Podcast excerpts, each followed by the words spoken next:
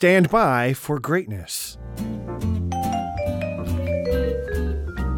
What's crack a lackin' AT Izzel? It is Blindside, Channel Ocho Productions, coming at you with another on set weather update. Today is April the 20th. We are getting closer to the end of this month. I swear time is flying by. Gorgeous day lined up for you today. High of 72, low of 42, clear, sunny skies across the board. Ah, yeah.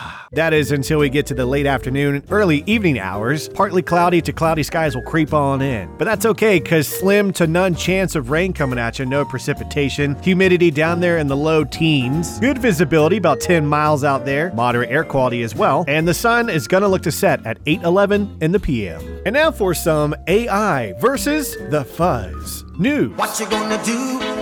What you gonna do when they come for you? We all hate it when the mobile IRS agents, I mean police officers, pull us over for road infractions.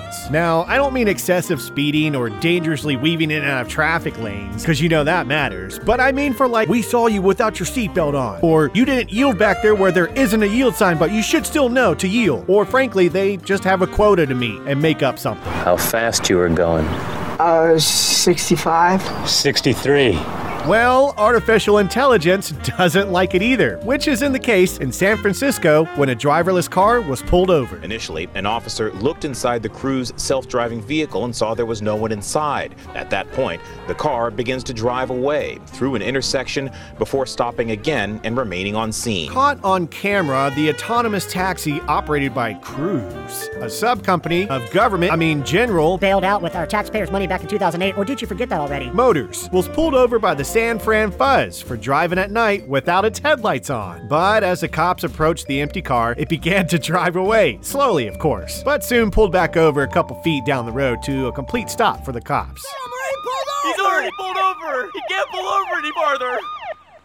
License and registration, please. No one was hurt except the cops' feelings, and no citation was issued. Well, that's a first. When a first responder arrives, they should immediately contact the Cruise critical response line. I'm blindside.